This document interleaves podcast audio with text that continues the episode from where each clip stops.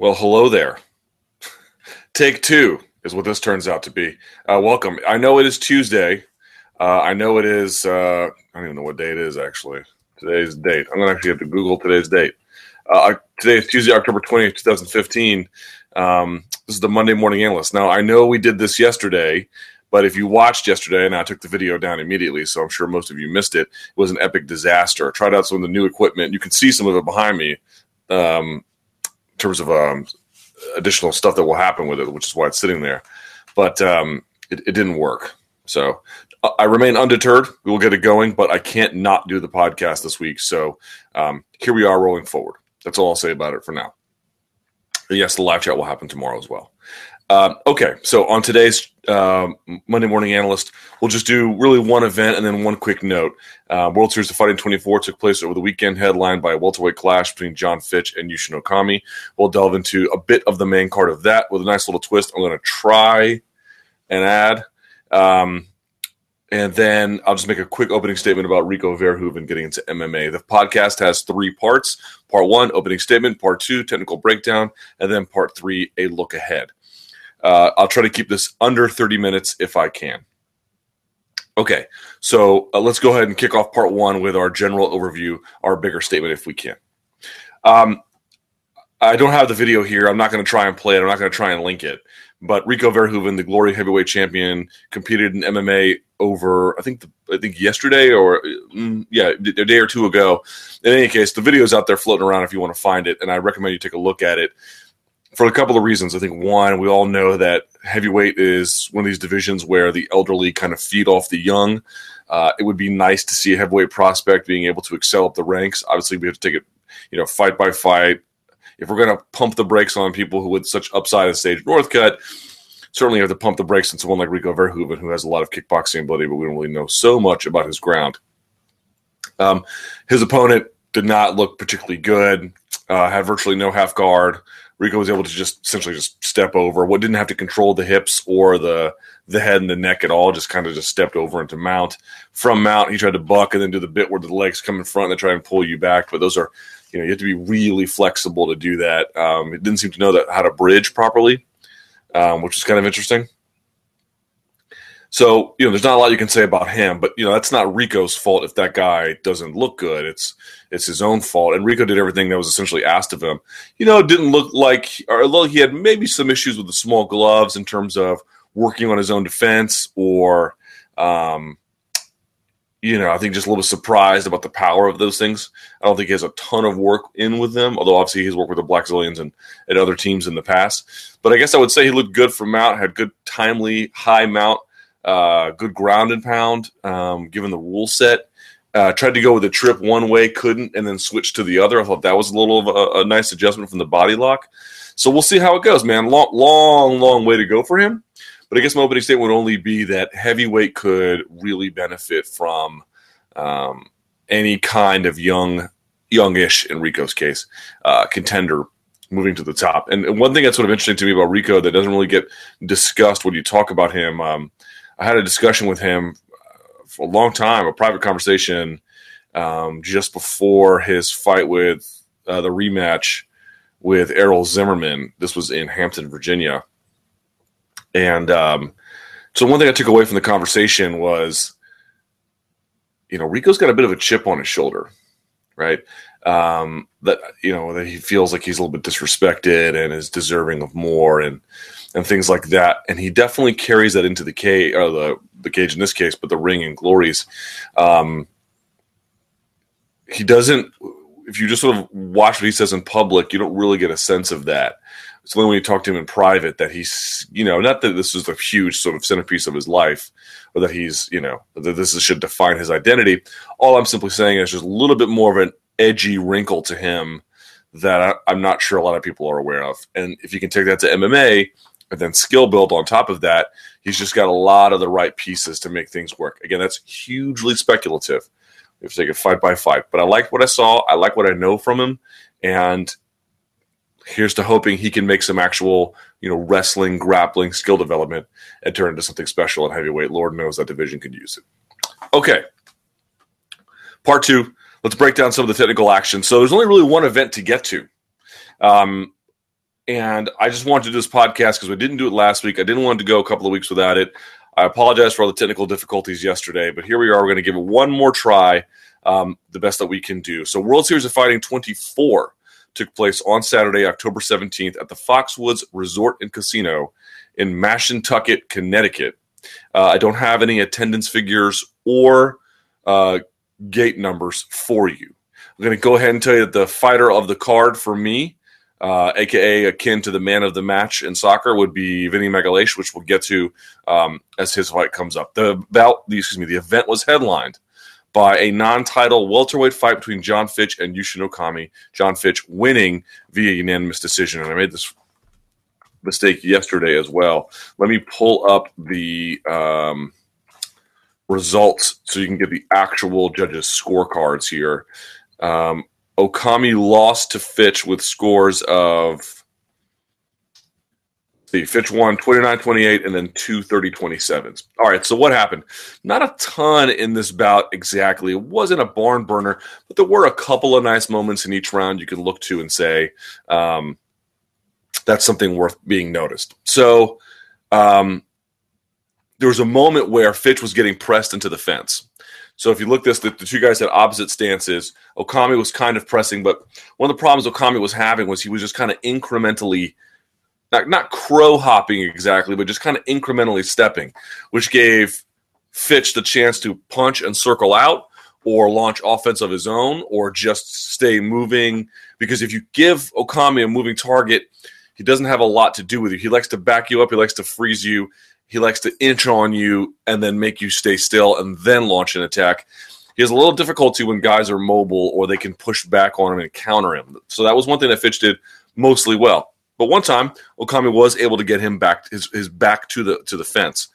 And it was kind of interesting. So you see Okami try and get in. Let me get so I can see myself here. Trying to get that. You can hear my dogs barking. Hit hit that C uh, grip. Either way works. You know, no matter which way you want to try. You see him try and get that you know, can't quite do it, or you know, he's, he's getting close, can't quite do it.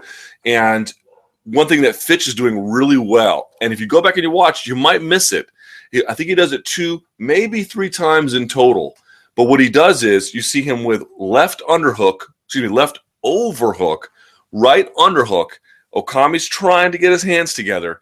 You see Fitch pull up with the overhook. Um, you see him, let's see, yeah, he pulls and then just enough, kind of like a tea kettle, kind of tries to pour him over while he scoots his hips out to the side.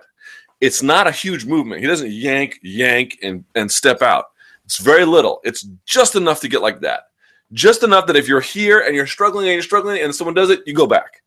That's all it is. It's just it's just a separation of that, but it's a deterrent for someone's mental attitude about if I can't get this, if I can't get close enough, I'm going to stop. So I encourage you to go back in round one, watch when Okami puts Fish, Fitch against the cage, and watch Fitch get that overhook, use that underhook, pull up, turn, and step his hips out just ever so slightly. He does it two, three times, and Okami has to abandon the attack. That was one point about it. And there's another point about it because the roles will be reversed, I believe, in the third round. And I'll get to that when we get to the third round it should just be noted that small little things like that, Fitch's understanding of the position. One of the things that really I noticed in this was Okami was huge. He made 170. He was a big 185, or he was a big, um, a monstrous 170 guy. But what I really noticed was that he got technically out wrestled here. You know, when you see Fitch and Okami lock up in various positions, you can tell Okami's bigger, maybe even a little bit stronger. But that doesn't matter if it, the strength differential is slightly higher, but the skill gap is way higher. That can make up for so much, and there was just a lot of skill gap there. I, I really thought Fitch was just a much better wrestler. So that was kind of noticeable. So uh, another thing is one time Okami does manage to get behind him at the end of that first round, and you see him get his hands clasped together, and he's going to lift. Fitch wraps the outside of his right leg on the inside uh, or I should say, all the way around to the inside of Okami's leg, which kind of acts like an emergency brake. If someone does that, they've attached themselves to you. You can't lift them past. That's a great way to make something happen. So kudos to Jon Fitch for doing that. So then we go to round two. Um, one thing that I really like that he did, Jon Fitch, to get a a setup on a takedown. So he's standing right hand back, right? He jabs. He jab crosses, and then he fakes like he's going to jab, changes levels, and goes for a shot. So think about that. You get it. You're bang, eat the jab, and I believe the cross landed. As a matter of fact, it backed him up. Bang, bang, the cross lands. So you're expecting another striking combination, maybe a kick, whatever. You got your you're paying attention now because he got your attention with that right hand when it landed. He also did a good job getting that lead foot to the outside. Remember we talked about that. If you get the if you have two strikers opposite stance, the guy who can get his lead foot to the outside, it opens up that firing lane for the for the straight uh, uh, power punch. So he lands the right bang and then fakes it, follows it up with a uh, a single leg. Um, great job from Jon Fitch and just staggering the attacks and then differentiating them when they really mattered. Uh, let's see. One little small note: Fitch gets a double, dumps Okami. Not a not a huge point. Of, again, we're only talking about little details here. But watch when he drops him in that second round. Boom, scoop slams him, and when he does, his feet come off the ground as his shoulder in the sternum drives him down. He doesn't pick him up and then like fall with him. You know, you see Ronda Rousey sometimes crash with people. That's very painful as well. But imagine if she was crashing with a shoulder pointed into things. Um, that's a little bit of what Fish did. He kind of just drives that shoulder. So that was a nice little detail as well. Um, let's see.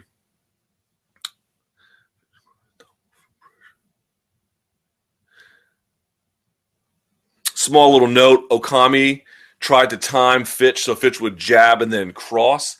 When he would hit the cross, what happens, right? Your hips come kind of square, right? Because you're like this, but then when they when you fire the lead shot, your hips come kind of just just a moment in time they come square as you fire the, the lead hand. Yeah. So when he would do that, Okami would try and time the double, couldn't get it. Fitch would then circle out, which would put Okami closest to the fence, which would reduce his movement. And then Fitch was able to sort of counteract from there, which was a nice little adjustment he was able to make. Um, Fitch actually got one takedown, nothing too spectacular. I mean, just hands clasped together, picked him up and dropped him.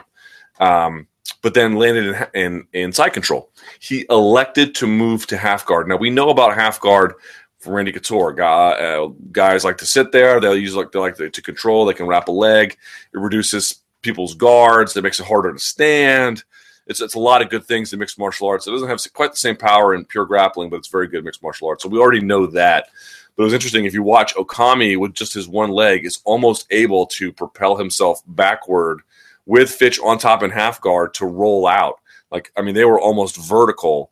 So you can imagine what he could have done with two legs. So it was a good choice by Jon Fitch to do that. He goes back into half guard again later against the fence. So I think it was more just that, you know, I like to I like the security of that position. Uh, let's see. So there was one moment where Okami did actually a pretty good job for the, for the most part about getting back to his feet or at least creating scrambles to make Fitch second guess things. But one thing he did is I'm talking about when I say technically out wrestled, because we'll get because Okami has a lot of chances to return the favor, never really does.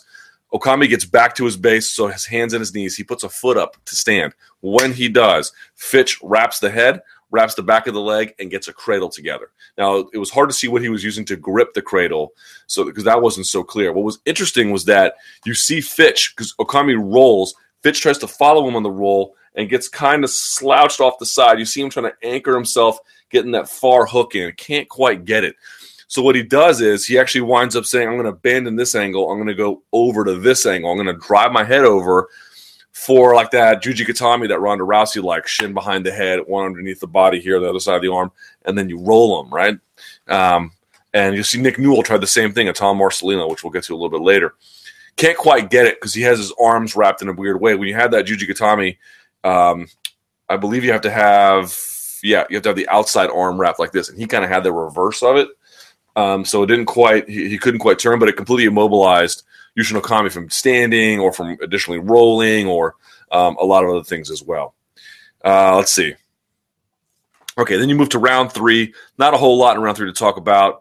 Um, Fitch gets backed up with a jab, and as Okami tries to close the distance, he like does like a matador and steps to the side. Okami comes this way, and so Fitch immediately drops for an angle uh, or drops on a leg and gets the single. So I'm talking about when I say like technically out wrestled, right? And here's a couple of other points where so he gets the takedown, then gets the cross face immediately, and then other leg on the far side leg, sort of driving his hips flat, driving his shoulders flat, bang, flat on the mat, right? Um, again, goes back to half guard, elects to move into half guard. Um, so here's another situation. So Okami gets back to his feet. Um, no, excuse me. Fish gets back to his feet and then does something kind of cool. He uh, Okami tries to shuck him off and can't in the same position. Remember Fitch before overhook, underhook, lift, turn, hips out. Okami couldn't do the same thing. So what does Fitch do? Fitch triangles his legs standing, and then almost does like a sit out for a standing uh, inside inside trip.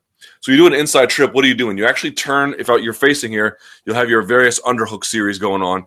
You'll actually have your hips to one way. So let's say I'm going to scoot with my left leg. I'll have my hips kind of facing to the side. I'll hook, and then when I turn, I turn and drop at the same time. Right? Hook the leg and then turn and drop at the same time to get them really off of their feet. He does that, except he triangles his legs beforehand and then just dives his body over. It's like his legs are running the pipe for him. Remember running the pipe? You got the leg, got it between you, got your elbows pinned, you got your knees pinched together, you got their leg between your legs, right? You drive over with the shoulder, drop your hands to the ankle, so you put pressure on the full thing, take a step out, circle, bang, running the pipe. That's that single leg finish. He almost does that. It's like a running the pipe slash slash trip that he does by by triangling his legs and then just dropping out to the side. Kind of a neat little uh, thing that he does there. And then there's one moment where the roles are reversed again, right? Fitch is trying to scramble to his base. Okami's kind of on top. Fitch gets one foot up, but there's no guillotine attempt from Okami, and there's no cradle attempt from Okami. So what happens? They separate. So I'm talking about, man. Fitch just was a step ahead on the wrestling. He was just a better wrestler than Yushin Okami that night, and that's why he won. Um, okay, in the co-main event, uh, Blagoy Ivanov defeated Derek Mehmen at 4:33 of the second round versus uh, via TKO. Not a whole lot to say about this bout. Wasn't that great. Um, Ivanov, the, the, the key for him was landing the right hand. It was being a little more active. Was a lot of pressure backing up Mehmen. Ivanov didn't do a great job of getting that outside lead foot. Uh, I noticed. I watched the fight twice now, and I, I just never got a good sense that that was what happening. That being said, the power hand was really landing for him uh, and it was actually what closed the show in the end. I was able to get it was able to get uh, push him back and get Mehmen reacting. Mehmen was just on a lot of one twos, so it was kind of easy to counter. Um, Mehmen would paw with his jab, and Ivanov would explode over the top with a right to catch him. Uh, so that was doing pretty well. You know, Mehmen started out the second round kind of backing him up and having a little more success, but eventually the, the tide turned and, and, went back to, to, to, to Ivanov's way. But not not a lot technically that would really impress me there um, to talk about. Uh, since this is his last fight, we'll talk just a little bit about um, also on that main card. Uh, Nick Newell defeating Tom Marcellino via unanimous decision, 29 28 across the board. A little bit of controversy in that third round. Um, but the first two rounds, pretty decently strong rounds for Nick Newell. Not a lot of damage, which he attested to and admitted, but positional control, I think, certainly won in that fight. Um, you know, and you all know his reasons for retiring at this point. So a couple things that he does really well. So he's got full use of his right arm, and, and uh, the, the, left arm is the one that had the congenital amputation. What I really like from him is if he's if he's got an underhook on the right side with a full arm, and someone's beginning to pummel back in and reestablish it, he cracks you in short range with his left. I really kind of like that because you're not expecting it. You already you probably already have the underhook here from what you can do with it, but he can kind of slip it over the top. This is one of the situations where um, people might say oh, he has an advantage. And in that particular circumstance, I wouldn't say he has an advantage because he can't ever get full inside control on you. But in that one particular instance where if he has right underhook, you're driving your left underhook to reestablish inside control on that side, you can get popped at close range without even sort of realizing that you're in danger. So he does do stuff like that. But again, you know, you can't establish any inside control. It's hard to take down from any kind of body lock. You, you know you can go for the legs. It's a little bit easier because you can pinch them together, but it's really hard to get any kind of any kind of crunch on a body that matters. So like that is a total um, you know disadvantage. Um, in addition, you know when you watch him strike, he just looks like he's so uh, off balance because he has no real defense on this side. He has to wave this out. Guys can come underneath and cut angles on him. They can come over the top with his if his, if his jab is kind of lazy. So he has so many disadvantages. Like when you watch Nick Newell, and it's the first time I ever sort of like, not that I didn't realize it, but when you really put it together by examining tape on him, you begin to really notice that um, any argument that he has a net advantage because of his congenital amputation is just so ludicrous. There are particular circumstances here or there where he has a little bit of an advantage. You know, he's hard to Kimura on that side, obviously. Um, there might be no armbar available at all on that side. So he has that kind of thing going on. But that inability to do anything with that left arm necessary for grappling, which is really where he excels. The striking is all very functional for him. Um, you know, it's just so ludicrous. There's so much he can't do as a consequence offensively, and so much that makes him liable defensively. Uh, that any sort of small nook or cranny where he has a bit of an advantage is really canceled out. Um, so there was one moment where he gets like a double in place. He just picks Marcellino up and then drops him at just a little bit of an angle. Has one has the um, has the left arm, uh, uh, the short left arm behind one knee, and kind of picks up on the other one, and then drops him down, but just at a bit of an angle, which kind of causes Marcellino to stumble and fall.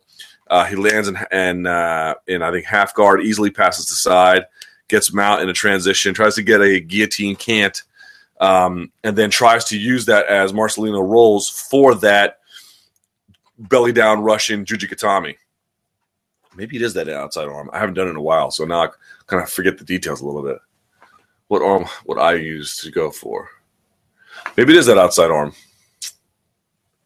I can't remember. I'll have to check that out. I've forgotten now on the details for that arm bar. Maybe it's that one. I, I, whatever. Long story short is one of the keys to that is the shin is behind the head because what you're doing is you have one leg on their torso, like right underneath here across their body, and the one on the shin in the back of the head. What's happening is you're supposed to be rolling, and the shin should be pushing their head in and turning them, while your other leg kind of lifts them over. So you can imagine you have to hit this kind of quickly. You got to like, you got to like pop into position. Um, and he kind of got stuck there. So you see him driving Marcellino's head in, but he can't quite go. Marcellino jumps to the other side, and then a full rotation actually um, to get out of it. So he does a good job escaping. So it was a good initiative by Newell, but on that finish with that shin, that shin's got to be driving that head underneath them, um, and he just can't. He got, got kind of you know once you get locked, if you have a car going really fast through a piece of mud, you may slip and slide, but your chances of going through it are pretty good. But if you slow down and you stop in the middle and then try and restart, it's going to be hard getting out of there. Some of these positions, some of these armbar transitions are like that, which is why Rousey likes these these big movements, but she like explodes into them. You know what I mean? Um, so that was it. Um, let's see. Again, I'm not going to talk too much about round three. One little note in round two.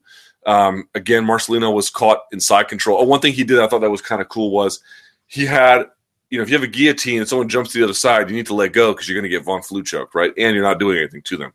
He actually does it, but he does like something. He did, excuse me, he did something I like, which is so uh, Newell's legs are here, his legs are here. He ties up one so that he can scoot up underneath, which will then give him space to scoot both underneath and then face him. Now, it doesn't actually work. He can't quite get. But if you go back and watch the outside leg of Marcellino, he uses this to tie him up, tie him up, and then he uses this to try and scoot his hips underneath. Doesn't exactly work. Marcelo Garcia is the king of this from Butterfly. Um, so he has a bunch of videos on this. On you can, I think you can look up like recapturing guard with Marcelo Garcia he's got a bunch of stuff like this where you get you hold one leg and then use the other one to scoot in, which then use your whole body to scoot in. Um, good initiative by Tom Marcellino in there. Didn't quite make it work, but I appreciated the effort that he put in there. Um, let's see. Oh, and then there was a Granby roll across his shoulders when he was actually inside control to I think reestablish position or at least change the angle. So again, a Granby roll is not across your back but across your shoulders, um, and he sort of he initiates it and rolls it to reset the angle, but um, Newell kept Newell followed through and, and stayed on top. All right, so I'm going to try something here. God help me. So one thing I'm going to try and do is um, up next is Vinny Magalhaes versus um, Matt Hamill, and Vinny won this via knee bar. I think at just 108 of the first round. So I was going to break this down, but I had a few questions about it myself because I didn't have great. Uh, I didn't think the camera angles were very good. So I called Vinny and I said, Vinny, you know, how did you do this? What do you think about this? I'm going to try and play that now. I hope to God this works. So let me uh, share my screen here. Uh, let's see. Let's go to this. Let's share this. Okay. So this is a video I put up that's our, my conversation with Vinny. Let me play that for you and let's see how that goes. The way I looked at it, I'm looking at it here. You guys are clinched up, and then you kind of uh, you. I'm not sure if you did you intentionally go to the ground, or did he? Did you did you trip? How did how does that work? Well, kind of like uh, when you're when you're actually trading punches, he, he got him with an uppercut, which didn't like uh, it didn't daze me or anything, but uh, he kind of cleared a punch, right? And then that's when I started to clinch up. And when I went to the clinch, like I had a really sloppy like uh, clinch situation. And then he went for a snap down. When he went for the snap down, he got me off balance, and I just uh, kind of just went with it, you know.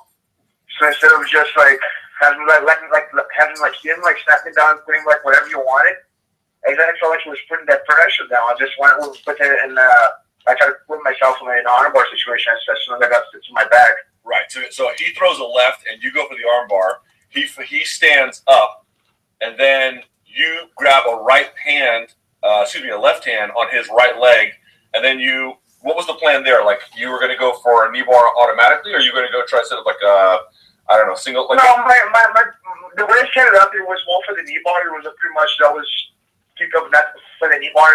As a matter of fact, you were drilling that same move like in the locker room, and I to like I postures up. It's like my, my like assumption, like you like if you've done in guard, you either like try to like posture all the way up or try to stack as hard as you could and just try to stall. So I just saw those two like scenarios like in the fight.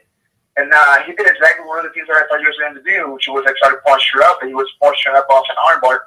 And that's exactly the move they ended up at, you know, because usually when I set up the armbar, let's say I'm standing up on the left side, usually he leaves that underhook on the opposite side. Mm. So pretty much it was like, not that I planned to let that move in the side, but that was a move that was already training in case if it happened. Got it. Okay. So then you, he kind of gets off balance, and then he gets back to his base. And then at this point, you're pulling him. You're, you're, you're basically pulling him on top of you, or uh, slash over you. And you get your left leg uh, over the top, uh, or in between his two legs, and he tries to spin, right? But when he spins, he never gets a crossface in there. What, from your judgment, what mistake did he make there when he spun? Well, I just watched the fight. The thing is, like the way he spun around, like he seemed more like he was working a heel hook defense. That's that's what I would do too. If somebody's attacking a heel hook, I'm gonna go for that spin. The thing is, I didn't even try to set up a heel hook. I didn't have, you know, like my whole thing was just like straight, straight in his knee and go for the knee bar. So I think the spin would have been a right technique for a different, if you would a different move, but not for the knee bar. When he went for the spin, he just pushed himself away even further, which just made it easier for me to to force that finish. Uh, there's a moment there because it's a bad camera angle. I mean, obviously you have a different perspective. There's a moment there where I, you're setting up the knee bar. You haven't really applied it. It looked like he was trying to fight your hands. He's got his right hand posted on the mat. And then interestingly, he's got his right leg entangled with what appears to be your left leg. Was there a, an intentional extra foot entanglement there, or is that just sort of coincidence? No, that's just how I set up the move. Like I try, like you know, I try to make sure when I go for knee bars, I have the, the like straps down my legs. So like, so usually I go with both legs around, kind of like I did. But uh, there's no really like, it wasn't much like of uh, oh, I just got whatever was available. You, it is a move that I set up, just like you have. So I, I, don't know, I don't know if you watched my ADCC matches, not the Twister one, but the, the other two finishes are pretty much the same, similar setup. You know, I was throw the guy over my head and go for like leg lock. So sometimes it depends how the guy spins. Yeah, I'm gonna be laying a heel hook. Sometimes depending on how the guy spins, I'm gonna be like like he said heel hook. But that way that, that I did, he just like he actually like he put himself like almost into a knee bar situation by spinning the wrong way.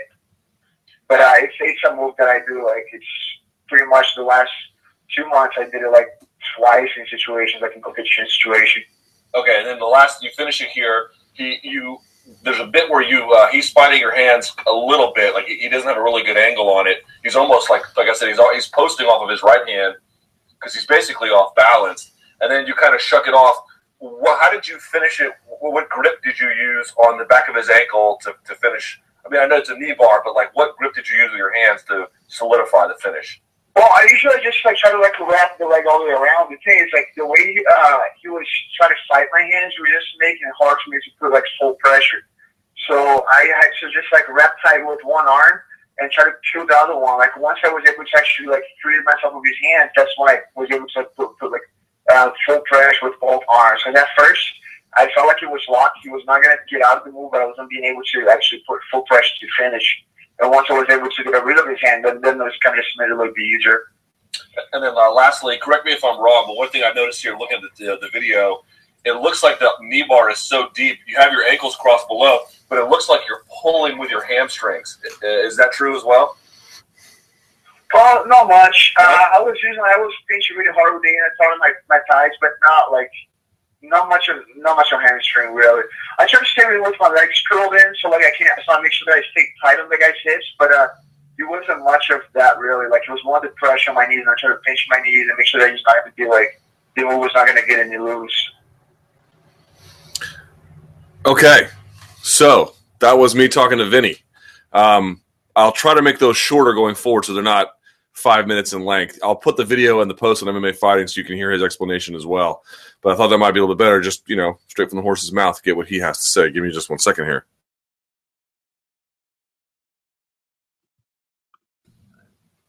Okay, and then last but not least on this card, um, for the flyweight title, Magomed Bibulatov defeating Donovan Frelow. Not a whole lot to say about this one. You knew going in that Frelow, uh, strong, athletic, quick, and explosive, but just sort of offensively unrefined. This was going to be a tall task for him if he couldn't work the wrestling, if he couldn't dominate physically in close quarters and establish the takedown. He was going to have a little bit of trouble here. And even if he could, you know, there was a tall order for him. And even then, he couldn't do that. So, you know, Bibulatov coming in, you know, a lot of spinning attacks, which you saw here, but just has that Dagestani full arsenal of takedowns. You know, one time he comes in and and Frelow's able to get one underhook, he uses that to switch to Harai Goshi. You know, uh, that's one leg in front of both of theirs. Bang, trips him out, throws him over, tries to move to mount Asla, Islam Makhachev. Can't quite do it. He was a little slow with it, but he had that going on for him. He had doubles when he needed them. A lot of times when Frelow was coming forward, using his aggression against him. Um, but you know, still Bibulatov has a long way to go. I think is also very unrefined. But to me, that was really the story of that fight with Frelow is that if he couldn't establish the takedown, if he couldn't get his hands on Bibulatov and lift and dump him, um, and force him to react to that offense, he was going to have a hard time, and that's basically exactly what happened. Should be noted, Rick Glenn, former champion, actually uh, defeated Adam Ward via KO punches at 127 of the second round um, in a stoppage so nasty the guy goes stiff and he steps away before the ref even jumps in. So that was kind of uh, gross. Colton Smith, by the way, former Ultimate Fighter uh, contestant, did he even win? I can't even remember. Defeated Washington De Silva. I, I should know that now, shouldn't I? Let's see. Yeah, he won the Ultimate Fighter, Carwin versus Nelson. Wow, God, I can't remember anymore. Um, a weird fight in a three round decision. Okay, so what is coming up next? Good question. So this Friday, there's two events this weekend. There's there's Bellator 144 on Friday, and there's Poirier versus Duffy UFC Dublin on Saturday there's not a lot to like on these cards. In the main event, Brandon Halsey taking on Rafael Carvalho. That should be a short fight if Halsey doesn't get knocked out, which I don't think he will. Brennan Ward is back, but he's taking on someone he should beat. The, the key to this one is really going to be Michael Page taking on Charlie uh, Ontiveros, which I like Page's chances. The more experience he can get and the more reps he can get, um, the better off he'll do. So that's the fight to watch for there. And then, of course, on Saturday um, on Fight Pass, finally another fight on Fight Pass. You've got uh, Dustin Poirier taking on Joseph Duffy at UFC Dublin. The event kicks off at 1, by the way, um, because it's in Dublin, obviously, and then the main card kicks off at 4 p.m. These are East Coast times. The fights to watch for here is Poirier versus Duffy. That's a really, really important fight for both guys' careers. Paddy Holohan is back taking on Louis Smolka. That should be a tough fight for him. Uh, Norman Parke taking on the return of Reza Madadi, and then Nicholas Dalby taking on Darren Till. That should be a fun little main card. Not as much fun on the prelim card. I think uh, actually a lot of people who are only here because they're European, if I'm being honest. A couple of notable names. Stevie Ray is back. Neil Seery is back against John De Los Reyes. That's a tough fight for him. Aisling Daly taking on Erica Almeida. Um, let's see. Bubba Bush taking on Gareth McLellan. I mean, I don't even know why that fight's even taking place in the UFC. Darren Elkins is back, and then your boy, everyone's favorite, Cathal Pendred is back taking on Tom Breeze.